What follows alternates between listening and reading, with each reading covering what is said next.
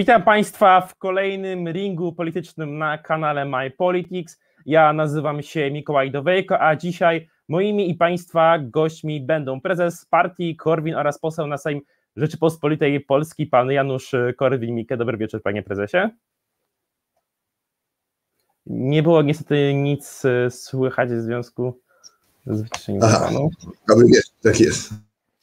Oraz pan Jakub Wiech, redaktor takich portali jak na przykład Energetyka24 czy Defense24. Dobry wieczór, panie redaktorze. Dobry wieczór państwu. Nasza dzisiejsza debata będzie miała klasyczną formułę, choć z pewnymi zmianami. Pierwsze trzy segmenty naszej dzisiejszej debaty to będą moje pytania dla naszych szanownych gości. Na każde z nich będą mieli oni 6 minut wypowiedzi, które będą podzielone na trzy wypowiedzi po dwie minuty przeplatane przez siebie. Czwartym segmencie zajdzie pewna drobna zmiana, bowiem zamiast mojego pytania będą dwa pytania debatantów względem siebie, które sobie zadadzą również w formie przeplatanej. No i piąty segment, segment wolnej wypowiedzi, w której można podsumować debatę, czy odnieść się do słów kontrdebatanta. Myślę, że wszystko jest jasne, tak więc przechodzimy do części merytorycznej naszej dzisiejszej dyskusji. Pierwsze pytanie brzmi: jak ocenia Pan infrastrukturę energetyczną Polski na dzień dzisiejszy i plan rządu względem jej transformacji w najbliższych latach? I jako pierwszy na tak postawione pytanie odpowie Pan Prezes Janusz Korwin-Mikke. Dwie minuty, bardzo proszę.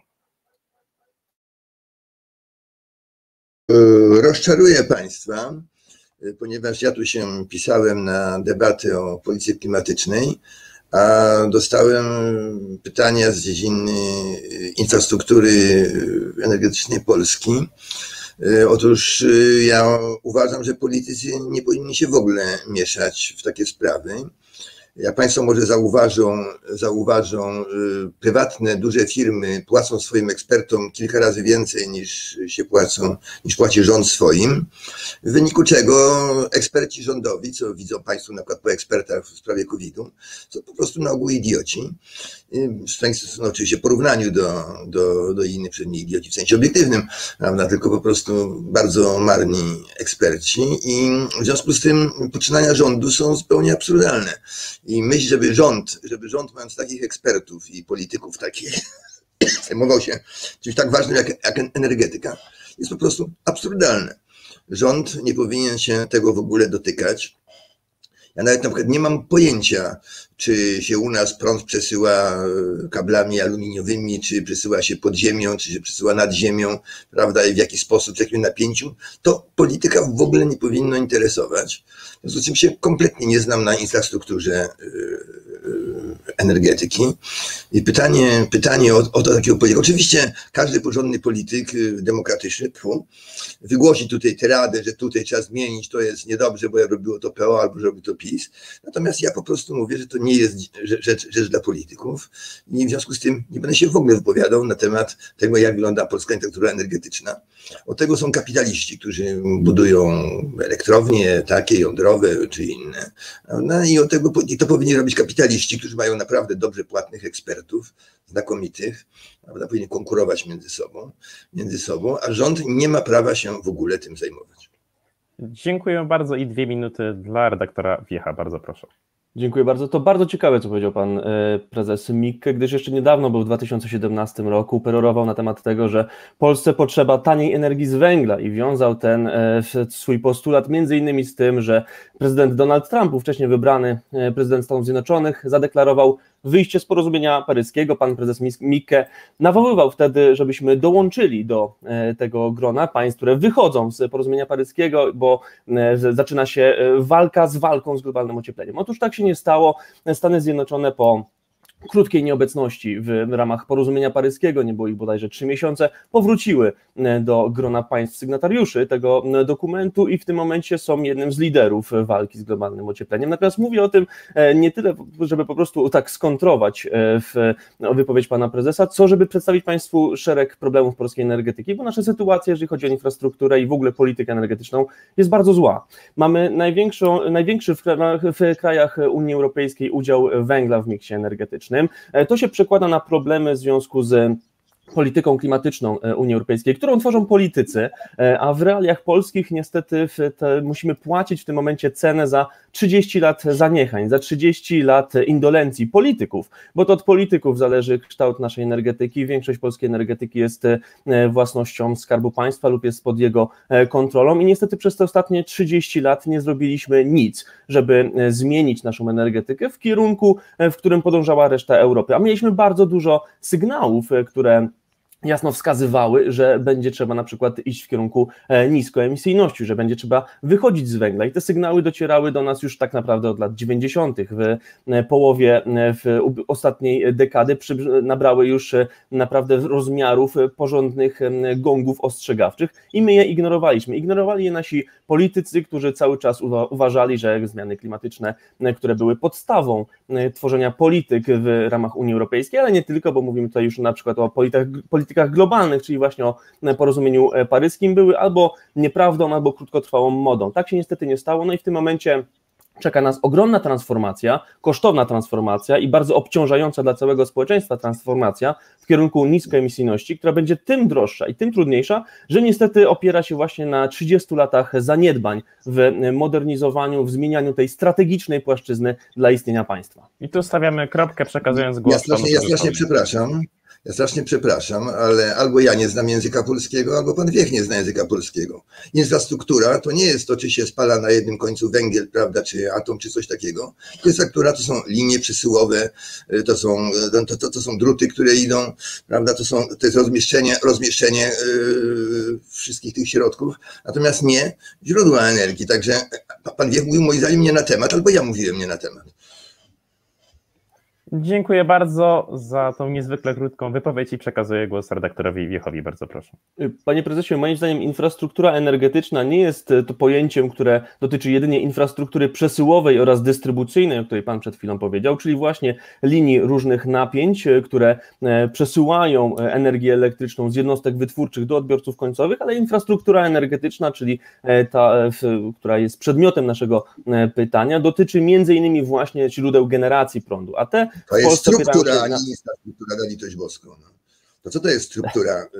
Yy, infrastruktura. Przepraszam bardzo, no ktoś, ktoś używa jakiegoś dziwnego języka i ja, podam, któryś z nas mówi na temat. Prosiłbym, prosiłbym jednak o nieprzerywanie sobie nawzajem i przekazuję głos e, panu to znaczy, ja jestem zdziwiony, że w ogóle poruszamy ten temat. Infrastruktura jest dosyć powszechnym pojęciem, które mm, w, skrywa w, no, pewien, pewien wachlarz e, namacalnych e, narzędzi, namacalnych urządzeń, obiektów e, służących w konkretnym celu. Infrastruktura energetyczna, jak dla mnie, jest po prostu pojęciem, które dotyczy zarówno źródeł wytwarzania energii elektrycznej, jak i przesyłania odbioru, ale też na przykład liczników czy innych urządzeń wykorzystywanych właśnie w branży energetycznej. Z całą, Dziękuję całą bardzo pewnością, głos panu. Z całą pewnością to, czy jest to energia z węgla, z atomu, czy z czegoś tam, to jest to struktura energetyki, a nie infrastruktura. No, mówmy po polsku. I przekazuję głos panu redaktorowi Wiechowi. E, to znaczy, moim zdaniem, ja będę stał przy swoim e, poglądzie, że infrastruktura energetyczna, e, nie chcę tutaj dzielić na strukturę energetyczną, bo tutaj pewnie pan prezes mówi o miksie energetycznym, co jest też pewnym pojęciem nieco wykraczającym. Nie o miksie, mówię o strukturze. Ile jest węgla, ile z tego, to jest struktura. To jest właśnie miks energetyczny, panie prezesie. Procentowy udział z różnych e, źródeł w ostatecznym bilansie energetycznym, na przykład w konsumpcji e, energii w ogóle w danym e, obszarze, albo w... To jest struktura naszej energii w ilości wytworzonej energii. E, panie prezesie, nie do końca rozumiem pojęcia, o jakich chce pan mówić, bo mam wrażenie, że umiejscawia je pan w jakimś swoim imaginarium, natomiast powszechnie używany jest termin infrastruktura energetyczna, który dotyczy także e, źródeł wytwarzania energii elektrycznej, źródeł generowania tej energii. Natomiast jeżeli już mówimy tylko o, o infrastrukturze przesyłowej, no to tutaj w Polsce mamy generalnie, jeżeli chodzi o infrastrukturę przesyłową, czyli te sieci najwyższych napięć, względnie dobry stan e, tychże urządzeń, na którym czuwają regularnie polskie sieci elektroenergetyczne. Problemy zaczynają się na poziomie infrastruktury dystrybucyjnej, czyli tych e, linii najniższych napięć, które odznaczają się między innymi najwyższym e, współczynnikiem strat, jeżeli chodzi o przesył energii. Natomiast no, to jest problem, ale to też jest e, pewnego rodzaju koszt, który trzeba będzie ponosić w miarę transformacji energetycznej. Natomiast to jest temat na zupełnie inną dyskusję. Dziękuję bardzo. Niezwykle szybka pierwsza tura, tak więc biorąc pod uwagę, e, że wypowiedzi były niezwykle krótkie, e, jest szansa odniesienia się, czy pan prezes chciałby się odnieść do słów pana redaktora Wiecha teraz? Nie, ja tylko twierdzę, że ja mówiłem na zupełnie inny temat niż mówił pan Wiech, no i byłoby dobrze to ustalić, bo jeżeli ktoś się mnie spyta, czy Polska powinna mieć e, energię z węgla czy z atomu, to proszę bardzo, to powinna być jaka jest struktura polskiej energii. Jest infrastruktura z definicji, to jest urządzenia techniczne służące do tego. Się techniką nie zajmuję, zajmować się nie będę. Uważam, od tego są przedsiębiorcy, a nie politycy. Tak więc tu postawimy kropkę, jeżeli chodzi o pierwszy segment naszej debaty, przechodząc płynnie do e, drugiego, który będzie tyczył się polityki klimatycznej Unii Europejskiej, a konkretnie Europejskiego Zielonego Ładu, który ma na celu osiągnięcie neutralności klimatycznej wszystkich państw członkowskich do roku 2050. I jak panowie oceniają e, ten plan, jak panowie oceniają politykę unijną, politykę europejską względem osiągnięcia neutralności klimatycznej. Jako pierwszy głos zabierze pan redaktor Wiech. Bardzo proszę. Dziękuję bardzo. Przede wszystkim nie wiem, nie jestem przekonany, czy obecnie kształtowana polityka Unii Europejskiej właśnie w kwestii dojścia do neutralności klimatycznej jest w stanie osiągnąć ten cel. Mam ogromne zarzuty, między innymi do e, kwestii traktowania energetyki jądrowej jako e, czegoś zbędnego na drodze do neutralności klimatycznej. Widzę poszczególne ruchy e, na płaszczyźnie Unii Europejskiej, które są sterowane między innymi przez takie państwa jak Niemcy, które no, starają się rugować niektóre technologie. Technicznie rzecz biorąc przyczyniające się do osiągnięcia neutralności e, klimatycznej, e, właśnie ze względu na partykularne e, interesy. Natomiast ta, ta debata, ta debata na temat Europejskiego Zielonego Ładu, to jest debata, która jest dynamiczna z tego względu, że jesteśmy właśnie w toku tworzenia zrębów tej polityki. Jesteśmy tuż przed reformą europejskiego systemu handlu emisjami. Jesteśmy w trakcie ustalania pewnych celów redukcji emisji oraz celu głównego, jakim jest neutralność klimatyczna do 2050 roku. I bardzo bym chciał, żeby Polska brała jednak czynny udział w modelowaniu tej polityki, również z państwami, które, z którymi możemy znaleźć wspólną płaszczyznę, a są takie państwa w Unii Europejskiej. Na przykład bardzo mnie cieszy y, apel, wspólny apel y, polityków państw Unii do szefowej Komisji Europejskiej, Ursula von der Leyen, który podpisała także Polska, który dotyczył właśnie obrony energetyki e, jądrowej przed niesprawiedliwym, nieuczciwym e, traktowaniem, e, jeżeli chodzi właśnie o regulacje europejskie. Moim zdaniem bez atomu nie damy sobie rady z neutralnością klimatyczną, nie damy sobie rady z redukcjami stałymi w emisji gazów cieplarnianych, przede wszystkim dwutlenku węgla i bardzo bym chciał, żeby tutaj Polska była aktywnym graczem, zwłaszcza, że mamy w planach właśnie między innymi budowę elektrowni jądrowych w ciągu najbliższych 20 lat. Dziękuję bardzo i przekazuję głos panu prezesowi, bardzo proszę. Otóż mamy tu do czynienia z wariactwem i to na dwóch poziomach. Przede wszystkim mamy zwariowany system, w którym ktoś sobie myśli, że jakieś optymalne decyzje może podjąć, się grupa państw, jak powiem, zbierze i przegłosuje inną grupę państw. No, Wynik oczywiście musi być idiotyczny, prawie na pewno będzie idiotyczny, jak to bywa w, w tego typu systemach. Jeżeli się państwo za coś bierze, no to jest bardzo niedobrze. Jak się bierze grupa państw, to już jest tragedia zupełna. Możesz sobie przypomnieć, jak działa znakomicie Europejska Agencja Atomowa, której do tej pory, ta e, kosmiczna, której do tej pory się nie udało nic, nic szczerze mówiąc, szczerze mówiąc, w dziedzinie, w dziedzinie badań kosmosu. Wszystko było, było katastrofą jak do tej pory. E, także, proszę Państwa, mm, jest to, jest to absurd w samym, samym założeniu. A po drugie mam do czynienia z wariatami, którzy się tym zajmują. To są być może pozornie wariaci, bo naprawdę biorą pieniądze od jakichś tam ludzi, którzy mają interes, yy, procenci wiatraków albo, albo inni tacy, prawda? bądź też politycy, którzy chcą zdusić inne państwa poprzez prowadzenie tych absurdalnych tam kar za wzieranie dwutlenku węgla. Jest to po prostu kompletny idiotyzm. Oczywiście e, pan Wiech może, może twierdzić, że teraz jest zimno, ponieważ, ponieważ jest to znakomita polityka klimatyczna Unii Europejskiej. Dzięki temu żeśmy wydali, wydali tam ileś, ileś bilionów na, na walkę z globalną ciepleniem. Dzięki temu mamy, mamy, mamy ostatnie miesiące bardzo zimne. Ale proszę Państwa, to jest to złudzenie. To równie dobrze mrówki mogą się na, na to połowywać. Działalność człowieka nie ma żadnego wpływu na klimat. Chciałem przypomnieć, no to jest absolutny dowód i jeżeli pan Wiech ma jakieś kontrargument, to bardzo proszę. Jest absolutny dowód. Globalne ocieplenie zaczęło się mniej więcej w 1650 roku, w połowie XVII wieku, prawda? I nie było wtedy żadnej działalności człowieka, tylko po prostu jak zwykle zaczął się kolejny cykl ocieplenia. Skończyło się lokalne, lokalne globalne wydzielenie i tyle. I, i, i, I człowiek nie ma nic do rzeczy i te wszystkie działania są po prostu absurdem. Dziękuję bardzo i przekazuję głos panu redaktorowi Jehowi. Bardzo proszę. Panie prezesie, normalnie zapytałbym pana, czy ma pan dowód, ale wiem, że pan tego dowodu nie ma. Po pierwsze, nie mówi pan prawdy no. o 1650 roku, bo wtedy nie zaczęło się globalne ocieplenie, wtedy jeszcze trwała e, w, e, mała epoka e, lodowcowa. Globalne no ocieplenie jako proces zaczęło się po, mniej więcej właśnie w czasie antropogeniczne globalne ocieplenie zaczęło się po rozpoczęciu rewolucji przemysłowej. Od roku 1850 do roku 2020 temperatura, średnia globalna temperatura wzrosła o mniej więcej 1 stopień Celsjusza. To jest wzrost, który jest odnotowywany na całym świecie właśnie poprzez e, długotrwałe, długoletnie, wielookresowe e, pomiary temperatur. No jeżeli Pan mówi, że globalnego ocieplenia spowodowanego przez człowieka nie ma, to podważa Pan zdanie praktycznie wszystkich klimatologów świata, e, którzy jednoznacznie przez lata swojej pracy przedstawiali dziesiątki tysięcy dowodów na to, że człowiek y, przyczynia się do globalnego ocieplenia. Natomiast cały ten proces można zilustrować na bardzo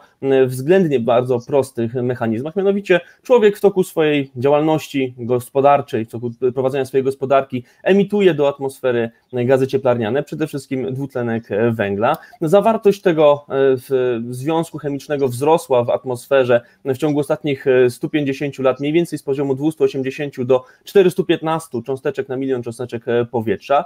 Dwutlenek węgla o czym wiemy od XIX wieku, jest gazem cieplarnianym. On tworzy taką kołderkę wokół naszej planety i zatrzymuje przy niej e, promieniowanie, dlatego powierzchnia Ziemi e, się e, ociepla i wskutek tego rośnie średnia globalna temperatura. Nie jest to właśnie mierzalne no, przez naukowców z całego świata, również przez badaczy z krajów, które e, nie mają zupełnie żadnego interesu w tym, żeby e, podporządkować się mechanizmom walki z globalnym ociepleniem. Co ciekawe, nawet e, globalna korporacja paliwowa Exxon wynajęła kiedyś klimatologów, żeby oszacowali właśnie wpływ emisji na fizykę ziemskiej atmosfery i oni również, oni opłacani za pieniądze koncernu paliwowego, oni wskazali, iż klimat będzie się ocieplał właśnie przez nasze emisje. To jest mnóstwo dowodów fizycznych, które potwierdzają teorię antropogenicznego globalnego ocieplenia, teorię naukową dodam, czyli ukoronowanie procesu naukowego prowadzonego przez badaczy z całego e, świata.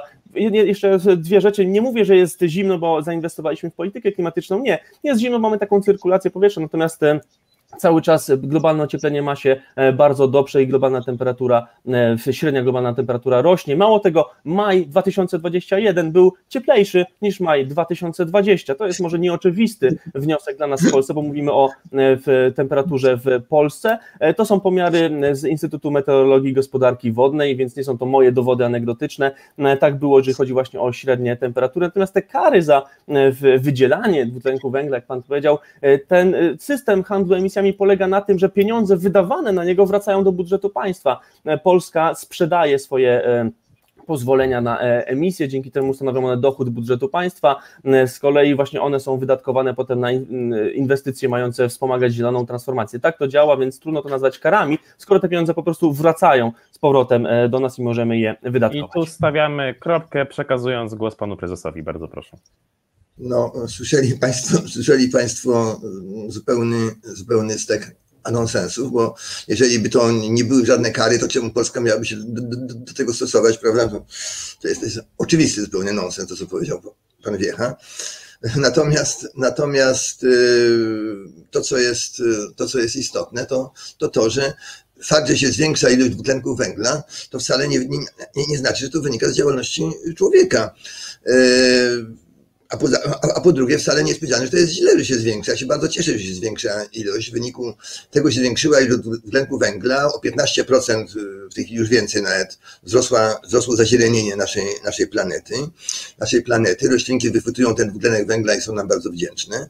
Jeśli podniosła temperatura, proszę Państwa, Pan Wiech nas straszy, że temperatura wzrośnie o jeszcze jeden stopień czy dwa. Czyli proszę Państwa, temperatura w, w Warszawie będzie taka jak w Pradze czeskiej, coś potwornego, naprawdę straszą nas strasznie, a ja się bardzo cieszę, bo lubię ciepło na stare lata i wcale się nie mam, nie ma, nie mam, zamiaru, nie, ma, nie mam zamiaru tym martwić. Przeciwnie, jeżeli w wyniku tego się roztopią na przykład lody Arktyki, to dzięki temu będzie można spływać sobie z Nowej Ziemi do Kanady, będzie można ze Szwecji płynąć przez, przez cieśniny Beringa do Chin i do Japonii, omijając kanał Suezki, prawda, zapchany. Jest to wspaniałe perspektywy dla, się otwierają dla człowieka.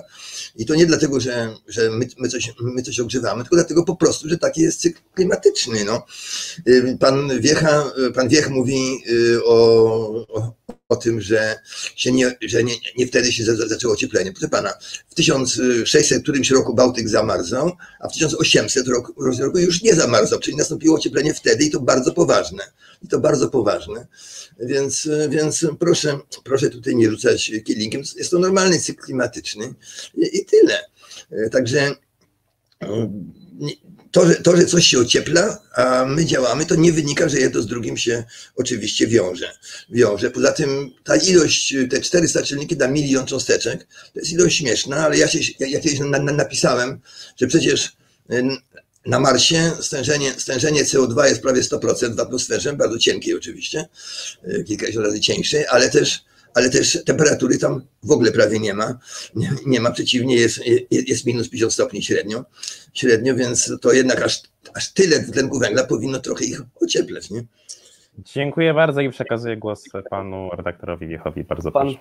Pan prezes powtórzył tutaj tyle mitów klimatycznych, że nie wiem, czy się wyrobię z debunkowaniem każdego, ale zacznijmy od Marsa. Oczywiście pan prezes uznaje, że Mars i Ziemia to są takie same planety leżące w tej samej odległości Nie. od Słońca, posiadające tę samą oś oblotu, tę samą atmosferę, to samo ciśnienie atmosferyczne i można je tak porównać. Otóż nie. To ciekawe, panie prezesie, e, wie pan, gdzie, na której planecie notuje się najwyższe e, temperatury w Układzie Słonecznym? Na Wenus. Dlatego, że chociaż nie jest ona e, planetą leżącą najbliżej Słońca, to tam jest akurat bardzo dużo dwutlenku węgla i to on właśnie działa w sposób ocieplający. Co do tego, że w 1600 em, roku Bałtyk zamarzał, on dalej zamarza. Bałtyk, Bałtyk zamarza. To, co pan mówi, to jest taki mit o e, tym, że Bałtyk zamarł w całości i sobie Szwedzi przeszli do Polski, był potop szwedzki. Tuż nie. E, Mówimy o tych e, trasach p- przechodzenia z północy na południe przez Bałtyk, jeżeli chodzi o zamarzanie cieśnin duńskich, o bardzo niewielkich fragmentach morza, które faktycznie zamarzały wtedy, bo była właśnie mała epoka e, lodowcowa. Teraz natomiast nie mamy małej epoki lodowcowej, mamy globalne ocieplenie spowodowane przez człowieka i nie jest to żadna część naturalnego cyklu, bo gdybyśmy szli naturalnym cyklem, to w tym momencie klimat powinien się raczej, raczej ochładzać, między innymi ze względu na spadek aktywności słonecznej, a tymczasem on się cały No czas ociepla. Nigdy w historii świata, znanej nam dzięki paleoklimatologii, e, tak szybko nie ocieplał się klimat e, ziemski, tak szybko nie skakał z przyczyn e, w, no, niespowodowanych jakąś katastrofą, czyli na przykład wzmożoną aktywnością wulkaniczną zawartość dwutlenku węgla. To nie jest też prawda, co Pan mówi, że nie jesteśmy w stanie powiedzieć, czy ten dwutlenek węgla w atmosferze jest e, e, pochodzenia ludzkiego czy naturalnego. Jesteśmy w stanie dzięki tak zwanej izotopowej e, sygnaturze dwutlenku węgla, która potrafi nam określić, czy dany dwutlenek węgla powstał w procesie spalania. I oszacowaliśmy właśnie, że ten dwutlenek jest, pochodzi z przyczyn antropogenicznych, jest wydzielany przez człowieka. Mało tego, w miarę przyrostu dwutlenku węgla spada też m, ilość tlenu w atmosferze, co jeszcze jaśniej wskazuje na to, że ten związek wydziela się wskutek e, spalania. E, Dalej, jeżeli chodzi właśnie o wpływ, e, o wpływ człowieka, no to tutaj mamy naprawdę bardzo dużo dowodów, które jasno wskazują na to, jak my działamy na, na klimat. Mamy chociażby ten właśnie w odnotowany już od lat skok temperatury, zupełnie wymykający się e, w naturalnym trendom i wymykający się e, naturalnym e, scenariuszom.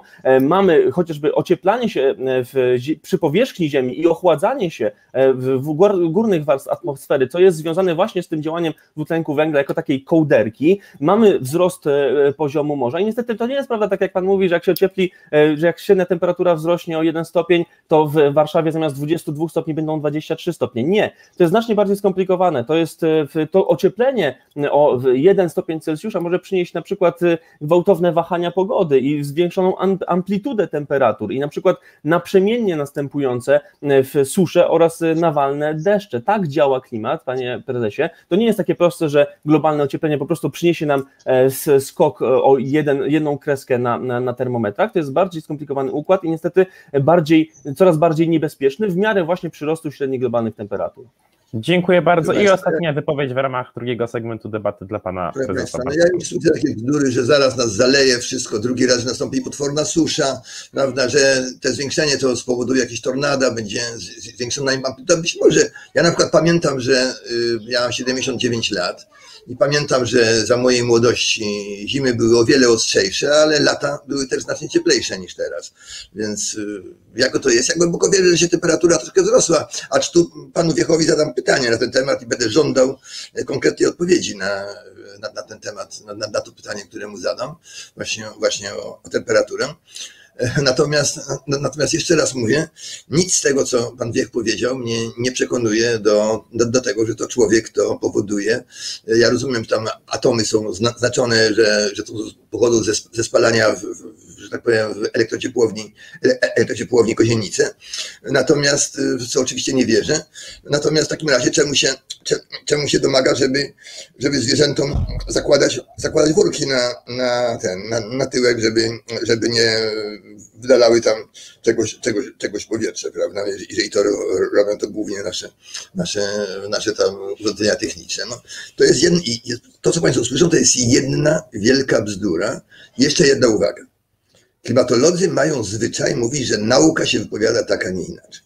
Otóż ja mam już dosyć różnych takich specjalistów od chemitrails, czy specjalistów od y, właśnie atomowiczego globalnego ocieplenia, to są wariatów, którym żaden, żaden logiczny argument nie przemawia do, do, do tego. Powołuje się na naukę.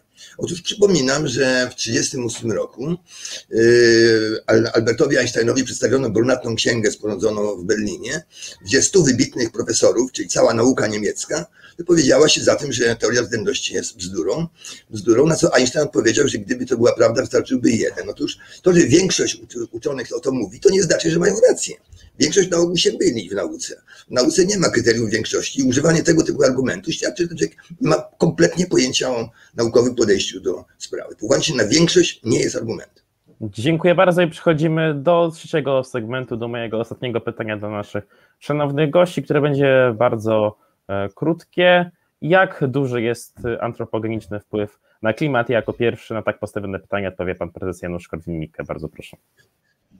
Praktycznie żaden, praktycznie żaden. Yy, powtarzam, tej ilości, tej ilości dwutlenku węgla, które tam dzięki człowiekowi się dodają, to są przecież ilości dosyć śmieszne. Jeżeli ja na to zwracam uwagę, to mówię, a bo to jeszcze i para wodna tutaj działa i tam metan i jeszcze inne, jeszcze inne, prawda? Ja, ja mówię tutaj w dyskusji o tym Marsie, prawda? Bo przypominam, że oczywiście, że tego, ta atmosfera jest o wiele rzadsza i, i, o wiele cieńsza, ale jak to pomnożyć przez siebie, no to mimo wszystko nie tłumaczy to aż takiej różnicy temperatur. Powinno to jednak mimo wszystko znacznie bardziej ogrzewać, proszę sobie policzyć. Ja to liczyłem, to jest na moim, na moim Twitterze, każdy może sobie zobaczyć, było policzone. Także, także yy, to, jest, to jest żaden, żaden, żaden, żaden wpływ. I powiem jeszcze, jeszcze raz, my mamy takie manię wielkości. Sobie wyobrażamy, że jesteśmy tacy wielcy i my rządzimy planetą. Proponuję zdać sobie sprawę z pewnej rzeczy. Mamy pod nogami kulę y, o średnicy tam kilku tysięcy kilometrów, o temperaturze 6 tysięcy stopni. A sobie wyobrażacie, ile, ile energii ona nam z środka Ziemi wysyła? Tam jest 6 tysięcy stopni, proszę Państwa. Mamy nad głową wielką kulę jak Słońce o znacznie wyższej temperaturze i też. I to są główne czynniki, a nasza, nasza działalność to jest o tyle, prawda? Nie ma, i nie ma żadnego, żadnego szczególnego, szczególnego znaczenia, ale jeszcze jedna uwaga podstawowa. Jeżeli, proszę popatrzeć na y, naszą planetę, naszą naukę 200 lat temu. Państwo widzicie dużą różnicę y, w poziomie nauki techniki między rokiem 1820 a 2021. Widzicie, prawda? Otóż jeżeli nie będziemy wydawali pieniędzy na walkę z globalnym ociepleniem i nam się rzeczywiście za 200 lat okaże, że jest za gorąco, to nauka wtedy tak poradzi, bo będzie, bo będzie o kolejne 200 lat, 200 lat silniejsza, będziemy w stanie przewracać wszystko do góry nogami. Także jeżeli rzeczywiście za 200 lat będzie nam za ciepło, to my sobie z tym poradzimy. Nie, wierzcie, wierzcie w naukę. Dziękuję bardzo i przekazuję głos panu Wiechowi. Bardzo proszę.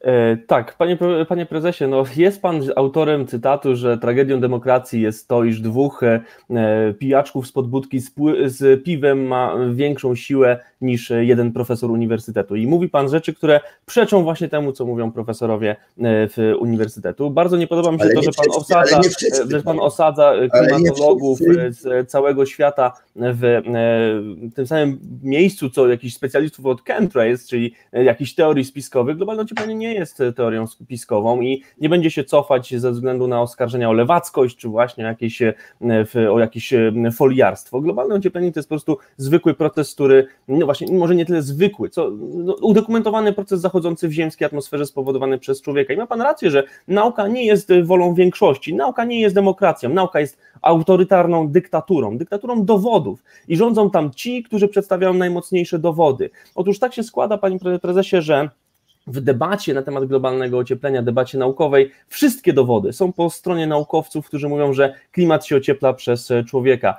Dobrym przykładem jest spór dwóch klimatologów, Richarda Linzena i Jamesa Hansena, który, którzy pod koniec e, lat 80. kłócili się o to, czy klimat faktycznie się ociepla przez człowieka. Hansen mówił, że tak, Linzen mówił, że nie. Przewidywania Hansena się sprawdziły, klimat ocieplił się zgodnie z jego e, e, prognozami, zgodnie z jego modelem, który zakładał wzrost emisji powodowanych przez człowieka. Linzen niestety ośmieszył się i w jego prognoza się e, nie sprawdziła. Ja chcę wierzyć tym, którzy mają rację. Ja chcę być po stronie tych, po których stronie są dowody mierzalne, sprawdzalne.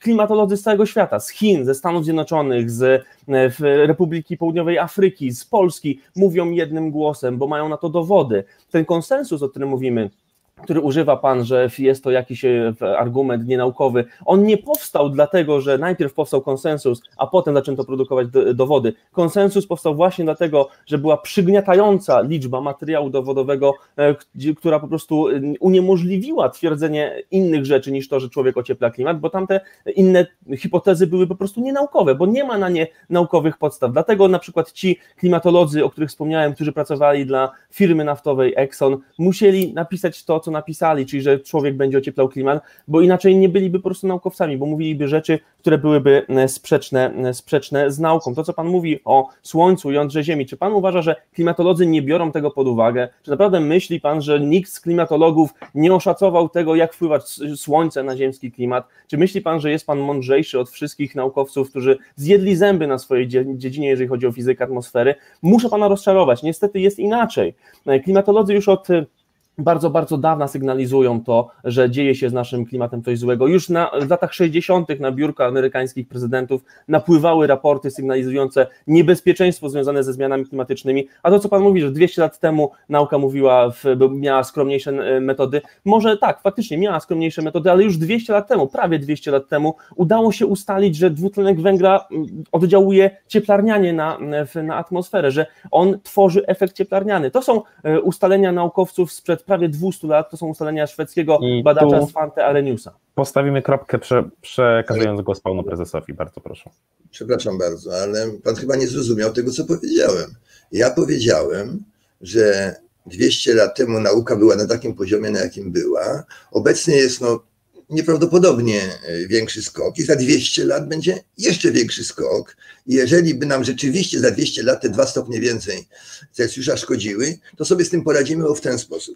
Prawda? Bez, bez, e, I dzisiaj nie, nie musimy o tym myśleć, nasi przodkowie sobie znają. To panu powiedziałem, a nie, a nie to, co, co myśleli ludzie wtedy. I gdyby to było prawdą, to co pan mówi, proszę pana, to by nie stosowano represji w stosunku do uczonych, którzy mówią co innego niż mówi nauka, nauka oficjalna. Y, gdyby ich nie tępiono, gdyby nie popierano y, ogromnymi pieniędzmi uczonych, którzy mówią o tym antropogenicznym właśnie globalnym ociepleniu. Y, nie wiem, jaki cel mają ci ludzie, ja nie głoszę tutaj teorii spiskowej, tylko mówię o faktach. Tych ludzi, którzy głoszą tę teorię, się popiera to bardzo silnie, a przeciwników się zwalcza. Z tego wynika, że nie jest to teoria prawdziwa, tylko ona jest, musi być sztucznie podtrzymywana przez, przez rządy, przez jakieś koteria, e, koterie naukowe, a nie, a nie w wyniku swobodnej, swobodnej dyskusji. Prawda? Gdyby tak było, to by jakieś Facebooki i inne nie blokowały, nie blokowały negacjonistów, e, nie, nie tłumiły nie tłumiły wolnej, wolnej wymiany zdań na ten temat, prawda? A to robią. W związku z tym to dowodzi, że pan po prostu nie ma racji. Być może pan nie zdaje sobie sprawy z tego, co tutaj, bo pan jest y, zaślepiony w to, że pan tutaj tokuje, prawda, że, że tak oczywiście jest, bo ma za sobą tych bardzo wielu, wielu, wielu naukowców, ale pan sobie zda sprawę, że nie zdaje sprawy, jak naucz, uczeni, którzy są głównie na posadach państwowych, są zależni od tego, ile im się, ile im się płaci. Czasem nawet niewiele, wie pan, czasami się nakład płaci udziałem w konferencji na Wyspie Bali, prawda, którą zorganizowano dla 2000 naukowców i to jest wielka premia. Pojechanie sobie na wyspę Bali i obejrzenie go gołych, gołych, gołych piersi, piersi tancerek, prawda? I żeby tam się tam polecieć, ludzie są gotowi wygadywać dowolne bzdury, bo przypominam Państwu, przypominam Państwu że na przykład wybitni uczeni perloscy no, tłumaczyli, że Polska jest już dziesiątym mocarstwem świata, prawda? Y, I, i, i, i dostawali za to bardzo niewielkie y, wynagrodzenie za plecenie tych bzdur. To samo jest na Zachodzie. To samo jest na Zachodzie. Przypominam, że profesor Sanders, który powiedział rzecz oczywistą, że kobiety się mniej nadają do, do prac naukowych niż mężczyźni. Musiał potem przepraszać, prawda, się, się wić. Wyrzucono go z posady, z posady lektora. Zobaczcie, jak się wyrzuca ludzi, którzy mówią coś innego niż głosi tak, tak zwana nauka oficjalna. I, to, i nie patrzy, otworzy oczy na świat jak to, jak to działa, gdzie, jak się tępi ludzi, którzy mówią inaczej. I tu postawimy kropkę, przekazując głos panu Wiechowi. Bardzo Panie proszę. prezesie, dla mnie metodą oceny, czy ktoś się nadaje do pracy w nauce, czy nie jest jego dorobem naukowy, a nie płeć, zacznijmy od tego. Natomiast jeżeli chodzi o to, co pan mówi, tą teorię spiskową, którą pan rysuje, to chciałbym zauważyć dwie rzeczy. Po pierwsze, zakłada pan w ramach tej teorii spiskowej, że przez ostatnie no, 70 lat wszyscy klimatolodzy świata zostali przekupieni, zostali zindoktrynowani i muszą powtarzać pewną utartą formułkę, która e, nie znajduje po poparcia w faktach, no bo przecież to nie może być tak, że ta teoria jest, jest prawdziwa e, i która jest w, następnie przekazywana każdemu pokole, kolejnemu pokoleniu klimatologów. Fakty nie mówię o przyczynach. Przepraszam, bardzo, przepraszam bardzo, proszę, proszę sobie nawzajem nie przerywać, to jest e, debata E, tak więc teraz głos ma pan redaktor Wiech i oddaję fakty mu są, po raz kolejny. Fakty są takie, panie prezesie, że y, średnia temperatura powierzchni Ziemi się ociepla, ociepla się przez e, gazy cieplarniane, które oddziałują na nią w, właśnie w ten, a nie inny sposób. Natomiast pana teoria spiskowa ma ogromnie wiele y, słabych punktów, między innymi właśnie to, że no i każdy spisek ma jakiś punkt krytyczny. Po jakimś momencie e, po prostu zaczęłoby się wyłaniać pewne informacje na temat tego spisku, ludzie zaczęliby węszyć i odkryliby całą machinerię za, tą, za tym stojącą, a pan nawet nie jest w stanie wskazać tego, kto dokładnie stoi, bo mówi pan o jakichś koteriach rządowych dalej. Czy uważa pan naprawdę, że ktoś jest w stanie jakimiś grantami przekupywać naukowców, a potężny przemysł wydobywczy, e, który, czyli na przykład przemysł naftowy, czy przemysł węglowy, e, który ma w portfelu takie spółki, które wchodzą w skład 50, e, myślę, że kilka z tych spółek naukowych, to jest tych spółek naftowych, to są spółki z pierwszej dziesiątki najbogatszych koncernów na świecie. Czy myśli Pan, że oni będą stali z założonymi rękami i patrzyli, jak jakieś tajemnicze lobby naukowe grantami przekupuje naukowców, żeby żeby mówili tak, a nie inaczej? Dlaczego na przykład właśnie takie molochy e, naftowe nie będą finansowały swoich badań? Dlaczego nie, nie, nie zrobią swoich własnych naukowców, którzy przedstawią swoje własne e, badania i swoje własne ustalenia i jakąś kontrteorię? Otóż e, tak się nie stało z tego względu, że naukowcy, którzy są poddawani ostrej krytyce i rywalizacji wewnątrz siebie, wewnątrz swojego, swojego środowiska, przez lata ustalali, że to człowiek odpowiada za globalne ocieplenie. Czy pan naprawdę myśli, że żaden klimatolog nie chciałby się okazać mądrzejszy e, od swojego, e, swojego kolegi i pokazać, że to jednak nie człowiek powoduje ten proces. Myślę, że jest mnóstwo takich osób, tylko niestety są związani właśnie siłą dowodów, siłą mierzalnych e, faktów i mierzalnych dokumentów, które są w stanie przedstawić i sprawdzić w toku w obiegu naukowego. Tak się I nie dzieje. Stawiamy jeszcze tylko, tylko rzeczy co do represji, gdyby faktycznie negacjoniści byli tak uciszani, to nie rozmawialibyśmy teraz w tym momencie, e, panie prezesie. Tak, więc gdyby, stawiając tu kropkę, przekazuję głos panu prezesowi dwie minuty, bardzo proszę. Otóż gdyby, gdyby tak było, gdyby tak było, to przepraszam bardzo, ale yy, Pan by, pan by znał nazwiska tych negacjonistów, pan ich nie zna, ich jest bardzo wielu. Ja też nie znam, nie znam ich nazwisk, ale jest bardzo wielu tych ludzi, tylko oni są nieznani, ponieważ oficjalne media po prostu ich stanowiska przemilczają. Yy, ja jako polityk wiem doskonale, jak to się robi, prawda? Jak się przemilcza mnie na przykład w sprawach politycznych i tak samo się przemilcza tutaj. Jest bardzo silny nacisk, bardzo silny nacisk. W jakim celu to jest robione? Ja nie wiem, ja nie głoszę teorii spiskowej, ja mówię po faktach. Natomiast pan Wiech wcale nie mówi o faktach. Faktem jest to, że się zwiększa temperatura, być może o czym pogadamy za chwilę. Ja sądzę, że się zwiększa, ale to nie jest, nie jest istotne szczególnie. Być może zwiększa się to z powodu dwutlenku węgla, bardzo możliwe, y, tylko że nie jest faktem, że, y, że, to, się, że, że, że to jest coś złego. To nie jest fakt, tylko ocena. Ja uważam, że to jest bardzo dobrze, że tak się dzieje, prawda? To raz. Po drugie, po, po, drugie, nie jest faktem, że to się dzieje z powodu działalności człowieka. To nie jest fakt. Pan Wiecha użył, że to są pewne fakty. To nie jest fakt, to jest hipoteza łącząca z sobą y, dwie, dwie wartości. I proszę nie używać tutaj słowa, że to jest fakt. To nie jest fakt z definicji. Prawda? Fakty są mierzalne, a to, że to jest pójścia to nie jest fakt. Także bardzo proszę nie nadużywać y, języka naukowego do e, konstruowania parateorii naukowych, bo dosłownie, do, do, do, dokładnie to samo, co pan Wiecha robią, robią specjaliści od Chemitrace, prawda, używają też języka naukowego jak najbardziej, jak najbardziej powołują się na takie ma autorytety, autorytety i coś tam. No, pan Wiech głosi pewną, głosi pewną teorię spiskową, spiskową i która, która mówi, że negacjoniści tutaj są no, finansowani przez wielkie korporacje. Już ci przez wielkie korporacje to tam nic nie mówią. To cała niezależnych uczonych wcale nie, nie, nie opłacanych przez wielkie korporacje, tylko po prostu ludzi, którzy no, mają odwagę się przeciwstawić y, temu, temu co się, się głosi powszechnie. Tak samo jak byli ludzie, którzy mieli odwagę się przeciwstawić temu, co mówił Łysenko, prawda, czy, czy podobni, podobni do niego wybitni genetycy sowieccy. Dziękuję bardzo. I ostatnia wypowiedź w ramach trzeciego segmentu dla redaktora Wiecha. Bardzo proszę. E, panie prezesie, te nazwiska negacjonistów są bardzo znane. Oni się świetnie e, w, tutaj poruszają po świecie medialnym i zyskują poklask. E, między innymi negacjonistą jest profesor Lindzen, którego już tutaj wspomniałem. Negacjonistą w pewnym sensie, jeżeli chodzi o skutki globalnego ocieplenia jest Bjorn Lomborg, na którego lubi się powoływać redaktor Łukasz Warzecha, e, który również kwestionuje antropogeniczną e, teorię globalnego e, ocieplenia. Mamy Antoniego Wattsa, który prowadzi swój własny blog na temat globalnego ocieplenia. On również kwestionuje ten, ten proces. Natomiast to jest, to jest powszechna wiedza, bo te nazwiska są znane. Ja nie wiem, dlaczego pan chce tutaj zamazywać obraz przed naszymi widzami, mówiąc, że tutaj ci, oni się nie przebijają, nie są kneblowani. Redaktor Warzecha, który napisał o, o swoje śledztwo o jakimś oszustwie klimatycznym, dostał jedynkę w tygodniku do rzeczy. W dwa, dwa, dwa lata temu ten sam tygodnik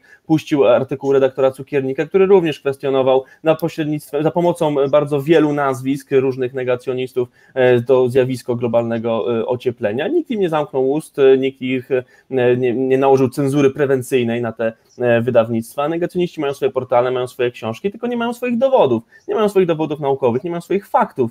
A to, co Pan mówi, że e, antropogeniczne globalne ocieplenie to jest hipoteza. Nie, to jest teoria naukowa. To jest coś, co, co było kiedyś hipotezą, ale zostało potwierdzone. Potwierdzone właśnie w ramach ustalenia pewnych faktów naukowych. I tak faktem jest to, że człowiek emituje ogromne ilości gazów cieplarnianych, ponad 30 miliardów ton dwutlenku węgla e, rocznie. E, faktem jest to, że stężenie tego gazu wzrasta w nienotowanym wcześniej naturalnie tempie. Faktem jest to, że dwutlenek węgla z racji swojej e, właściwości fizycznej ma tak zwane wymuszanie radiacyjne i zatrzymuje promieniowanie przy powierzchni Ziemi. Faktem jest to, że średnia globalna temperatura od początku rewolucji przemysłowej idzie w górę bardzo szybko w tempie nienotowanym nigdy wcześniej w historii Ziemi. Faktem jest wreszcie to, że człowiek odpowiada za ten wzrost i faktem jest to, że człowiek może go jeszcze zatrzymać. I to, co Pan mówi, że kiedyś tam może nauka będzie e, w stanie za 200 lat, jeżeli się zrobi nam za ciepło, e, coś nam pomóc. Panie prezesie, my nie mamy 200 lat to jest proces, który w tym momencie nam zagraża w skali najbliższych kilkudziesięciu lat i to zagraża nam, jeżeli chodzi o nasze bezpieczeństwo, nawet powiedziałbym militarne, bo jeżeli to globalne ocieplenie w ciągu najbliższych kilkudziesięciu lat uderzy w takie kontynenty jak Afryka, to może spowodować ogromne migracje klimatyczne, które już są pewnym problemem i o których ostrzega na przykład międzyrządowy panel do spraw zmiany klimatu. I proszę sobie wyobrazić, że e, do bram Europy puka nie 2 miliony e, uchodźców, tak jak to było w roku 2015, tylko na przykład 20 milionów. Jaki wtedy będzie kryzys polityczny? Jak sobie z tym będziemy e, radzić? Jaki wtedy będzie tąpnięcie, jeżeli chodzi o Europę? My nie mamy tyle czasu, panie prezesie, a to, co pan robi, jest niebezpiecznym odwlekaniem tych potrzebnych nam decyzji i zamazywaniem w ogóle percepcji na temat tego, e, co wiemy o globalnym ociepleniu. Mamy bardzo wiele też, odnosząc się do tego, co Pan mówi, o jakichś przekupstwach, mamy bardzo wiele przykładów na to, że, e, że e, były próby transferów finansowych między spółkami wydobywczymi, a właśnie negacjonistami. Nie mamy ani jednego przypadku klimatologa, który kłamałby za pieniądze od koncernów odnawialnych. Dziękuję bardzo. Przechodzimy do czwartego segmentu, do segmentu pytań wzajemnych. Jako pierwsze pytanie zada pan redaktor Jakub Wiech, bardzo proszę. Panie prezesie, ja bym chciał zadać takie generalne pytanie. Jak pan ocenia podejście polskiej prawicy do globalnego ocieplenia, do tego problemu, jakim jest właśnie globalne ocieplenie? Nie mam pojęcia. Prawica nie ma nic wspólnego z teoriami, z teoriami naukowymi. Wyobrażam sobie równie dobrze lewicowca, jak i prawicowca, którzy mówią, którzy mówią to samo. Skąd jakieś pojęcie, że, że poglądy polityczne mają mieć, mieć e, jakikolwiek wpływ na, na, ten, na poglądy naukowe? Oczywiście wśród polityków to, to bywa różnie, bo się, bo się tutaj tam walczy o, o, ten, o głosy ludzi i, i tam się wygaduje różne rzeczy dla celu zdobycia, zdobycia poklasku poklasku ludzi, ale powtarzam, powtarzam, to nie ma nic wspólnego z wytwarzaniami naukowymi. Ja chcę, ja chcę tutaj pozostać w tej dyskusji na poziomie naukowym, a nie na poziomie e, polityków, no bo wtedy już e, będziemy mówili, będziemy mówili nie, nie o tym, co jest, co jest prawdą, tylko o tym, co się ludziom wydaje. No. no niestety żyjemy w XXI wieku, w wieku pfu, demokracji, w którym prawdą jest to, co się wydaje większości ludzi i politycy się muszą do tego, do tego dopasowywać. I dlatego właśnie, i, i, dlatego właśnie ci, którzy kształtują te poglądy większości, czy to będą wielkie media, czy to będzie pan Zuckerberg, prawda, i, i inni, ci ludzie mają ogromny wpływ. Natomiast gdyby nie było twu demokracji, tylko rządziły elity tam 1%, no to oczywiście by, by wyśmiały, by wyśmiały tego typu, tego typu tandetne, tandetne prawda, argumenty, jakie się słyszy w dyskusjach politycznych, politycznych, bo po prostu one się nie trzymają kupy. Jeszcze raz, nie widzę związku między polityką jako taką, która jest y, oparta na uczuciach, przesądach i tak a, a nauką. Ja jestem bardziej naukowcem niż politykiem i odrzucam tego typu tanie, tanie, tanie, tanie argumentacje, że polityka ma się z tym wiązać. Co to ma wspólnego z polityką? Dziękuję bardzo i teraz czas na pytanie pana prezesa dla redaktora Wiecha. Bardzo proszę. Ja mam bardzo poważne pytanie i proszę o bardzo poważną odpowiedź. To jest pytanie, chcę się czegoś dowiedzieć po prostu od pana redaktora.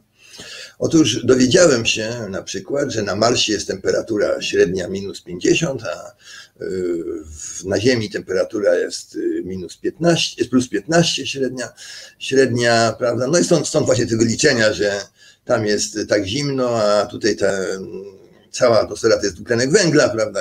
To no, śmieszna, śmieszna dyskusja zupełnie na ten temat, ale, ale moje pytanie brzmi, co to jest te 15 stopni? Jak się mierzy te 15 stopni, które jest średnio na Ziemi? Proszę mi konkretnie odpowiedzieć. Czy to jest 15 stopni mierzone na wysokości y, powierzchni Ziemi, na wysokości 1,5 metra nad Ziemią, czy na wysokości 3 metry?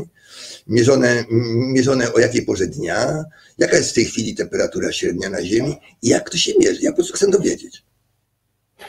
panie prezesie, to co pan pyta, to jest właśnie globalna średnia e, temperatura, która jest pewnym współczynnikiem określanym na poziomie, e, na podstawie pomiarów z różnych ośrodków badawczych rozsianych po całym świecie, z różnych stacji badawczych. Mierzy się bardzo prosto, mianowicie te, po prostu termometrami. To jest mierzone przy powierzchni Ziemi, przy stacjach meteorologicznych właśnie posiadających określone budki badawcze. To jest tak, że zbiera się po prostu dane regularnie, bieżąco każdego dnia, w zasadzie też kilka razy na dzień z różnych ośrodków badawczych, kumuluje się je i w ten sposób oblicza się, oblicza się średnią. Mamy tutaj napływ danych na bieżąco z całego świata, mamy w, chociażby w, jeżeli chodzi o Polskę IMGW, które monitoruje sytuację meteorologiczną w naszym kraju. W zasadzie każde państwo świata dostatecznie rozwinięte, bo tutaj nie mówimy o tak państwach, które na przykład przeżywają jakieś kryzysy polityczne, ma swoją rozwiniętą służbę meteorologiczną albo bazuje na e, danych, które są generowane przez szersze instytucje i w ten sposób, w sposób właśnie zbierania tych danych z, ze stacji rozsianych, naprawdę na całym świecie e, są mierzane średnie globalne temperatury. Do tego dochodzą jeszcze pomiary satelitarne, które również usprawniają ten pomiar, pozwalają nam precyzyjniej i w, w większej skali określić, jak wyglądają światowe e, układy temperatur. Jeżeli chodzi zaś o temperatury mierzone w, w poprzednich tysiącleciach, mamy tutaj rekonstrukcje e, paleoklimatologiczne, które są e, wyznaczane właśnie przez paleoklimatologów na podstawie też różnych czynników. Możemy między innymi też określić, jaki był, jakie było wtedy e, stężenie dwutlenku węgla, chociażby po, e, po rdzeniach lodowych, których zawierają się bąbelki powietrza z określonym składem z poprzednich tysiącleci, więc możemy to określić. Natomiast jeżeli chodzi o tego Marsa, no panie prezesie, to, to jest inna planeta leżąca w innej odległości od Słońca, posiadająca inną ruch, oś obrotu, posiadająca inny skład atmosfery. Tego się nie da tak prosto porównać. Jeżeli Pan mówi, że e, chce Pan to wszystko nosić do nauki, Pan podczas tej naszej krótkiej debaty e, kilkukrotnie odbiegał od tego, co mówi nauka. Pan nie podał żadnych dowodów naukowych na e, poparcie swoich tez. Pan jedynie podważał bez żadnych tutaj argumentów, jeżeli chodzi właśnie o argumenty naukowe, bo Pan przecież nie prowadzi swoich badań, ani nie ma żadnych instytucji naukowych, które mówią to, co Pan. No Pan podważa zdanie praktycznie wszystkich klimatologów świata, zdanie poparte do, do, dowodami. Jeszcze raz podkreślę, żeby tutaj nie przywołać tego już sławetnego konsensusu, bo to nie o to chodzi. Nauka, jeszcze raz powtórzę, jest dyktaturą dowodów i pan na razie nie przedstawił żadnego naukowego dowodu na poparcie swoich tez. Dziękuję nie, bardzo i nie, teraz nie, pytanie... Chwileczkę, chwileczkę, chwileczkę, chwileczkę, bo ja mm, chciałem dostać odpowiedź na moje pytanie. Pan tutaj mnie tam odpowiadał tam o różnych rzeczach, natomiast w dalszym ciągu nie wiem, jak się mierzy tę temperaturę. Przecież te stacje są rozsiane po całym świecie, ale na przykład nie, nie w każdym kraju jednakowo gęsto, prawda? Podejrzewam, że w Afryce sieć tych stacji jest znacznie mniejsza niż załóżmy, niż załóżmy w Europie. Więc jak się ten średnią mierzy? Jak się mierzy ten średnią? Jak się mierzy temperaturę na przykład nad oceanami, które stanowią przecież większość yy, powierzchni, powierzchni planety? Prawda? I, i, też, i, też, i, i, też powtarzam, jest to bardzo istotne, czy to się mierzy metr nad powierzchnią, czy, czy dwa metry nad powierzchnią, bo ta temperatura jest zupełnie inna. Temperatura e, na powierzchni jest inna niż półtorej metra nad. I jeszcze jedna uwaga. Czy pan wie, zdaje sobie sprawę z pewnego efektu, który, bo to jest, to jest to, co pan, to jest odnośnie do tego, co pan powiedział. Mianowicie do tego, że te wszystkie stacje meteorologiczne są robione na obrzeżach miast.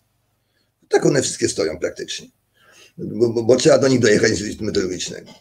I temperatura w miastach jest z reguły o 3 stopnie większa niż w otoczonych wsiach. Otóż, jak się mierzy temperaturę po 10 latach, to miasta zbliżają się do swoich obrzeży. I niektórzy twierdzą, że to poniesienie temperatury wynika stąd, że miasta zbliżyły się do stacji meteorologicznych, które są umieszczone, chyba że pan mówi, że się zmienia miejsce stacji meteorologicznej.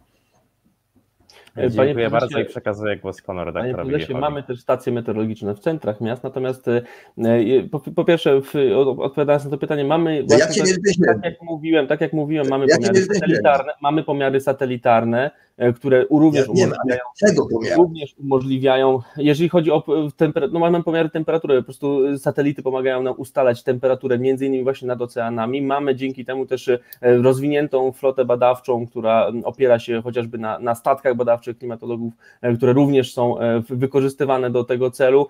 Mamy inne narzędzia. O, o metodologii badania tej średniej globalnej temperatury może Pan szerzej poczytać w, chociażby w raportach międzyrządowego panelu do spraw zmiany klimatu, gdzie tam jest wszystko dokładnie opisane. Polecam też panu zasięgnąć opinii eksperta, czyli chociażby profesora Szymona Malinowskiego, który jest klimatologiem, który na pewno jestem przekonany z chęcią odpowie panu na wszystkie wątpliwości dotyczące pomiara, pomiaru globalnych temperatur, gdyż on wielokrotnie y, kontrował to, co pan mówił, właśnie jeżeli chodzi o klimat i puentował to e, w, dosyć e, w ostrymi komentarzami, jeżeli chodzi właśnie o jego portal Nauka o Klimacie, który również opisuje bardzo dokładnie e, te kwestie związane z tą metodologiczną stroną badań ziemskiej atmosfery, wskazywał jak to się robi tam i też dlaczego się pan myli, mówiąc chociażby, że człowiek nie odpowiada za, za globalne ocieplenie. Więc polecam zasięgnąć opinii fachowca. Jeżeli chodzi o dokładną wysokość budki meteorologicznej, która, w której się zawiera infrastruktura, przepraszam,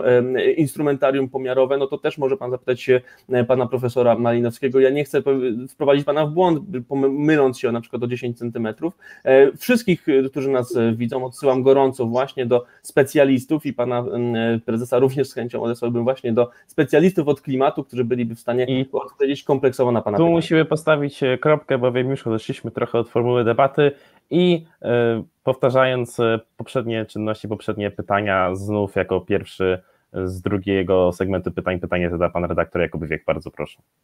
E, panie prezesie, moje pytanie będzie w takie, mianowicie e, przez ostatnie lata swojej działalności politycznej, w zasadzie no, przez ostatnie dekady nawet, e, powtarzał Pan, jeżeli chodzi o klimat, to samo.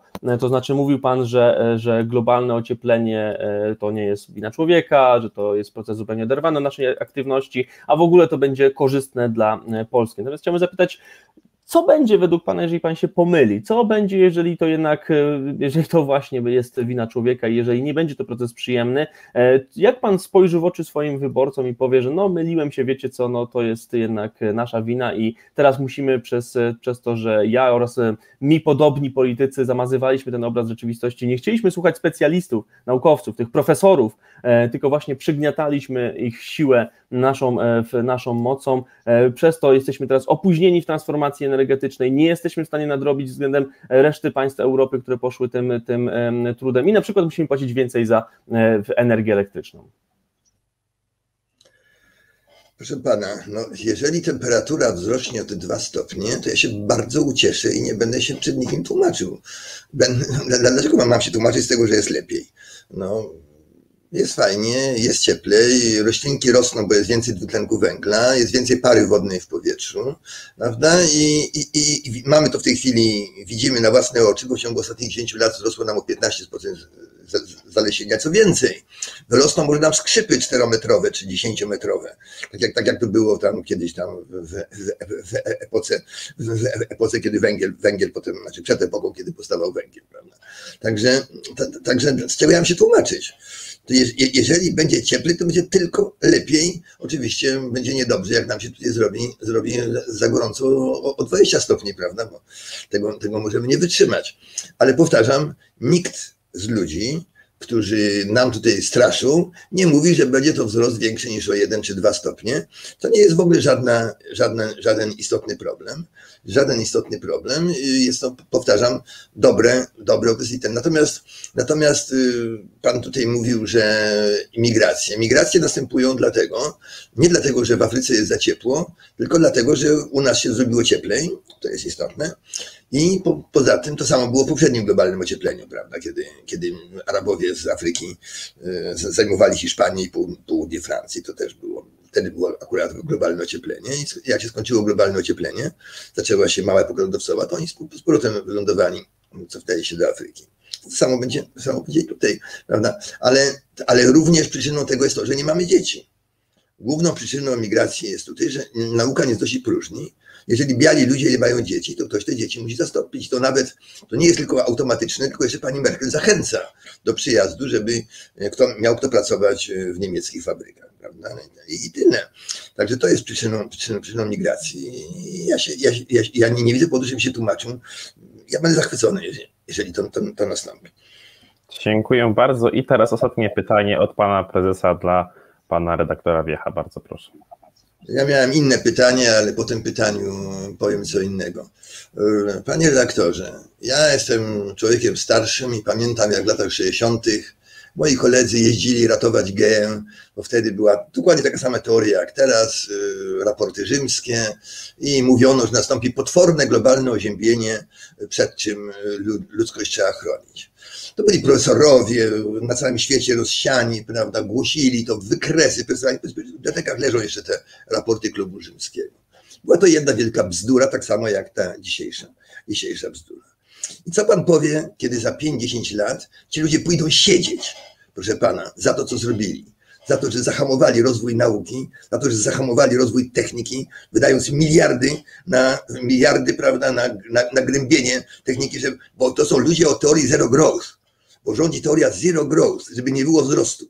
I ci ludzie rządzą Unią Europejską i nie tylko. Zero growth ma być. Nie ma być wzrostu ani, ani wzrostu znaczy ludności, ani wzrostu gospodarczego. Ma być zero growth, ma być tak samo jak było. Ludzie, którzy są stabilności. I ci ludzie, i ci ludzie mam nadzieję, staną przed sądem za to, co zrobili ludzkości, tym, tym, jak się pan będzie czuł wtedy? Ja tego może już nie dożyję, ale pan tego dożyje. I być może pan również y, y, stanie przed sądem za to, za to że pan ugłupiał ludzi tymi swoimi teoryjkami. Panie prezesie, bardzo dziękuję za to pytanie. Po pierwsze, odnosząc się do e, tego, co Pan wspomniał, bo Pan wspomniał o dwóch mitach klimatycznych. Przede wszystkim globalne ochłodzenie e, przewidywane w latach 70. E, czy 60. to jest mit, gdyż wtedy faktycznie pojawiały się prace sygnalizujące na to, że może nas czekać globalne ochłodzenie, ale one już wtedy były krytykowane ze względu na swoją nierzetelność. Była taka sama historia jak teraz, proszę Pana, nie, dokładnie. Panie, panie prezesie, nie, bo znam, przeglądałem sobie, w, robiłem przegląd literatury naukowej właśnie z tego czasu, E, dzięki między innymi profesorowi Malinowskiemu i faktycznie pojawiały się wtedy prace, one już wtedy w obiegu naukowym były krytykowane, gdyż w tych pracach były błędy dotyczące tego, jak na ziemską atmosferę będą wpływać związki siarki. Ci naukowcy, którzy wtedy publikowali o globalnym ochłodzeniu, e, po prostu pomylili się. E, I to już wtedy było wiadome, że oni e, się mylą. Większość prac naukowych z tego okresu dotyczących fizyki atmosfery prognozowała globalne ocieplenie, czyli to samo, co mówimy teraz. Jeżeli chodzi o raporty Klubu Rzymskiego, panie prezesie, jeżeli czytałby pan właśnie ten raport Granice wzrostu, jeżeli dobrze pamiętam, to wiedziałby pan, że Klub Rzymski nie projektował, nie modelował, ani nie zrobił prognoz, jeżeli chodzi o chociażby zużycie surowców, on, e, Klub Rzymski po prostu wskazywał, e, i to jest wskazane w tych raportach, że on e, pokazuje, jak ludzkość może postąpić, jeżeli chodzi o wzrost wykładniczy zużycia danych nośników energii. Opierał się tylko właśnie, jeżeli chodzi o złoża na przykład ropy naftowej, które były znane wtedy tam w latach 70. i w oparciu tylko o te dostępne dane, tworzono te predykcje klubu rzymskiego, jednocześnie wprost sygnalizując, że one będą trafne tylko o ile ludzkość od tego momentu nie znajdzie ani nie będzie eksploatować żadnych nowych złóż ropy naftowej, między innymi Oczywiście stało się zupełnie inaczej, e, dlatego te w sposób manipulacyjny, można powiedzieć, te raporty są wskazywane jako jakiś błąd naukowców, czy e, jakieś ustalenia e, zupełnie oderwane od rzeczywistości. Natomiast to, co Pan mówi o degrowth, nie wiem, czy Pan czytał książkę, którą Panu wysłałem, Globalne ocieplenie podręcznik dla zielonej prawicy. Ja jestem ogromnym przeciwnikiem hipotezy degrowth i w ogóle w ustaleń związanych z degrowth. Uważam, że jest to ekonomiczna utopia i bardzo bym chciał, e, żeby polska prawica, nie tylko polska prawica, stanęła wreszcie po stronie nauki i zaczęła pchać swoją agendę, pozytywną agendę w kwestii klimatu, opartą na e, w nauce, na tym, co mówią klimatolodzy, nie podważającą ich, tylko właśnie idącą tym samym tropem, ale żeby kontrować takie pomysły jak degrowth, żeby krytykować lewicę, która wysuwa właśnie takie e, hipotezy, że można utrzymać obecny poziom życia i jednocześnie nie zwiększać e, konsumpcji e, i właśnie, żeby w tym momencie prawica stała się zieloną prawicą, odpowiedzialną prawicą. Ja pisząc tę książkę, wysyłając między innymi panu, liczyłem na to, że właśnie znajdę sobie po prawej stronie polskiej sceny politycznej ludzi, którzy myślą podobnie, tylko którzy być może pobłądzili w pewnym momencie i być może zeszli właśnie z tej naukowej ścieżki. No niestety słysząc Pana, w, widzę, że w pewnych przypadkach się zawiodłem, ale na szczęście nie we wszystkim. Natomiast jak Pan pyta, co będę, co będę, co, co zrobię wtedy, kiedy właśnie na przykład wygrają ludzie, którzy mówią degrowth, powiem to cóż, no zrobiłem co mogłem. Zrobiłem co mogłem, żeby zasygnalizować polskiej prawicy, że jest w błędzie i że powinna zmienić swoje nastawienie, bo trafi na śmietnik historii. To jest dokładnie to, co jest wskazane w mojej książce, której mam wrażenie po prostu Pan nie przeczytał i bardzo tego żałuję, bo być może wtedy zmienił Pan swoje podejście do globalnego ocieplenia. I tu stawiamy kropkę, przechodząc do ostatniego piątego segmentu wolnych wypowiedzi, w której można podsumować debatę. Jako pierwszy głos zabierze Pan Prezes Janusz Korwin-Mikke. Bardzo proszę. No cóż, e, myli się Pan we wszystkim, również w tym, że ja nie przeczytałem Pana książki. Zawiera, e, powykreślałem sobie w niej, w niej ogromną ilość przede wszystkim już nie tyle błędów faktycznych, ile po prostu sprzeczności w tym, co Pan, co pan mówi na jednej stronie, a w tym, co Pan mówi, na innych stronach, bo to, co Pan mówi, to jest po prostu ze sobą sprzeczne. ja jeszcze raz mówię, jako polityk, bo teraz, teraz się będę wypowiadał, wypowiadał jako polityk, w sposób oczywisty muszę dbać o to, żeby Polska miała się dobrze i żeby Polska miała energię, e, e, energię możliwie tanią, bo tego wszystko zależy, a w wyniku tego, co robi Unia Europejska i inni wariaci, energia jest trzy razy droższa niż być powinna. E, gdyby działał wolny rynek, wolna konkurencja, rządy się tego nie mieszały, to byśmy mieli ze trzy razy mniejszą, tańszą, tańszą energię. Y, I tyle. I o to, I o to mam dbać jako polityk, bo od tego zależy rozwój gospodarczy mojego kraju i są wszystkich krajów, w którym życzę, żeby się rozwijały bardzo szybko, bardzo szybko, bo wtedy mamy bogatych sąsiadów, to będą od nas coś kupowali, prawda? Więc y, my od nich będziemy coś kupowali, to wszystko będzie, będzie fajnie. Także ja o to mam dbać. Nie mam się oglądać na jakieś teoryjki, teoryjki spiskowe czy niespiskowe, że tu idzie jakieś straszliwe globalne ocieplenie, bo bo jak podałem w takiej teorii, to już, to już słyszałem, zwłaszcza ta, ta o, o, o, zero growth, to dalej obowiązuje. No. Tam jeszcze raz, dlaczego, dlaczego pan Gates chce nam koniecznie zmniejszać liczbę ludności? Bo ma być zero growth, prawda? Ma być zerowy przyrost naturalny i on wydaje na to miliardy. On wydaje na to miliardy, żeby był zero growth, zamiast pozwolić, żeby ludzie po prostu, na przykład o, teraz mamy epidemię, po co nią zwalcza? Jeżeli chcemy zero growth, no to niech ten koronawirus zabije trochę ludzi, no to e, będzie miał, po co, po co, po co płacić na, na aborcję, skoro już koronawirus mógłby ludzi pozabijać, prawda? I byłoby bardzo fajnie. Także, także to, to, to pokazuje nas, że pan Gates jest kretynem, po prostu kretynem. Z jednej strony uważa, że ludzi jest za dużo, a z drugiej strony walczy z koronawirusem. No. I, chce, I chce robić przymusowe szczepienia. No to jest kretyn. Tak jak, tak jak inni zwolennicy tych teorii, które pan tutaj wygłasza. Dziękuję bardzo. Y, I głos zabierze pan redaktor Wiech. Bardzo proszę. E, panie prezesie, może po prostu Bill Gates wcale nie chce depopulacji, tylko to jest taki mit, który jest ukuty przez jego przeciwników albo jakieś tam inne środowiska. Natomiast powiedział Pan bardzo ważną rzecz. Jest Pan polskim politykiem i Panu powinna leżeć na sercu polska racja stanu. W tym momencie polska racja stanu jest e, niejako związana z naszą transformacją energetyczną, która musi nas doprowadzić do, i w ogóle gospodarczą, która musi nas doprowadzić do stanu zerowej emisyjności w najbliższych kilkudziesięciu latach. Docelowo ma to być 2050. Wiesz, Panie prezesie, jesteśmy w ramach Unii Europejskiej i w tych strukturach e, e, większość Polaków chce do tych struktur przynależeć, a Unia Europejska w tym momencie projektuje tak, a nie inaczej swoją e, politykę klimatyczną. Natomiast odnosząc się właśnie jeszcze do tej polskiej racji stanu, pan kiedyś w 1992 roku na mównicy sejmowej powiedział bardzo ważną rzecz, krytykując e, osoby, które broniły polskiego górnictwa, że e, to, co tutaj wtedy było przedstawiane w Sejmie, głosy za tym, żeby utrzymać taki, a nie inny konstrukt polskiego górnictwa, były tak naprawdę promowaniem zastoju, że to było przypisanie człowieka do, do jednego zawodu, że górnik już zawsze będzie musiał być górnikiem i on na zawsze tym górnikiem pozostanie. To są bardzo mądre słowa i tak samo w, w, niestety szkoda, że pan odszedł od tego i w 2017 roku już pan mówił o Polsce, która musi czerpać z tanią energię z węgla. Otóż taniej energii z węgla już nigdy mieć nie będziemy w Polsce, chociażby dlatego, że powoli nie możemy mieć już e, na tyle dużo węgla, żeby zaspokajać własne potrzeby energetyczne i ściągamy go z Rosji. E, ten import z Rosji jest e, bardzo duży, też z innych krajów, na przykład właśnie z Australii, czy z Kolumbii, co jest już paradoksalne, że akurat polski węgiel przegrywa nie tylko konkurencję e, z e, produktami na rynkach zagranicznych, ale nawet na krajowym. Po prostu taniej jest wykopać węgiel w Australii, przewieźć go przez oceany, wyładować w porcie węglowym w Gdańsku i dowieźć do polskiej elektrowni, e, niż zrobić to samo na Śląsku, bo większość polskich Dlaczego?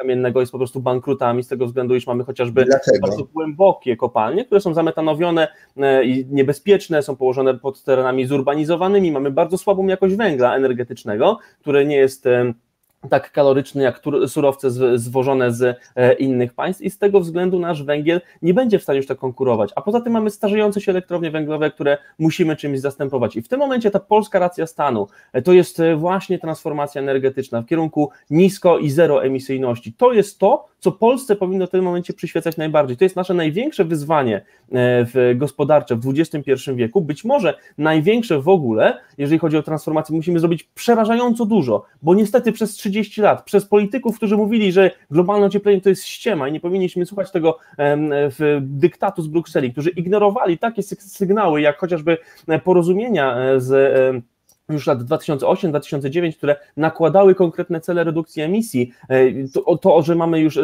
redukować emisje o mniej więcej 95% do 2050 roku, myśmy to już, panie prezesie, wiedzieli od 10 lat, bo takie były ustalenia w parlamentu i rady w, już mniej więcej w 2011 roku, a myśmy z tym nic nie zrobili. Przez właśnie polityków, którzy zdanie. zwlekali z tymi zmianami i to jest polską racją stanu w tym momencie jest e, nadrobić te braki i iść w tym kierunku, w którym musimy iść, żeby wytrzymać ekonomicznie i żeby wzmacniać swoją pozycję polityczną oraz gospodarczą.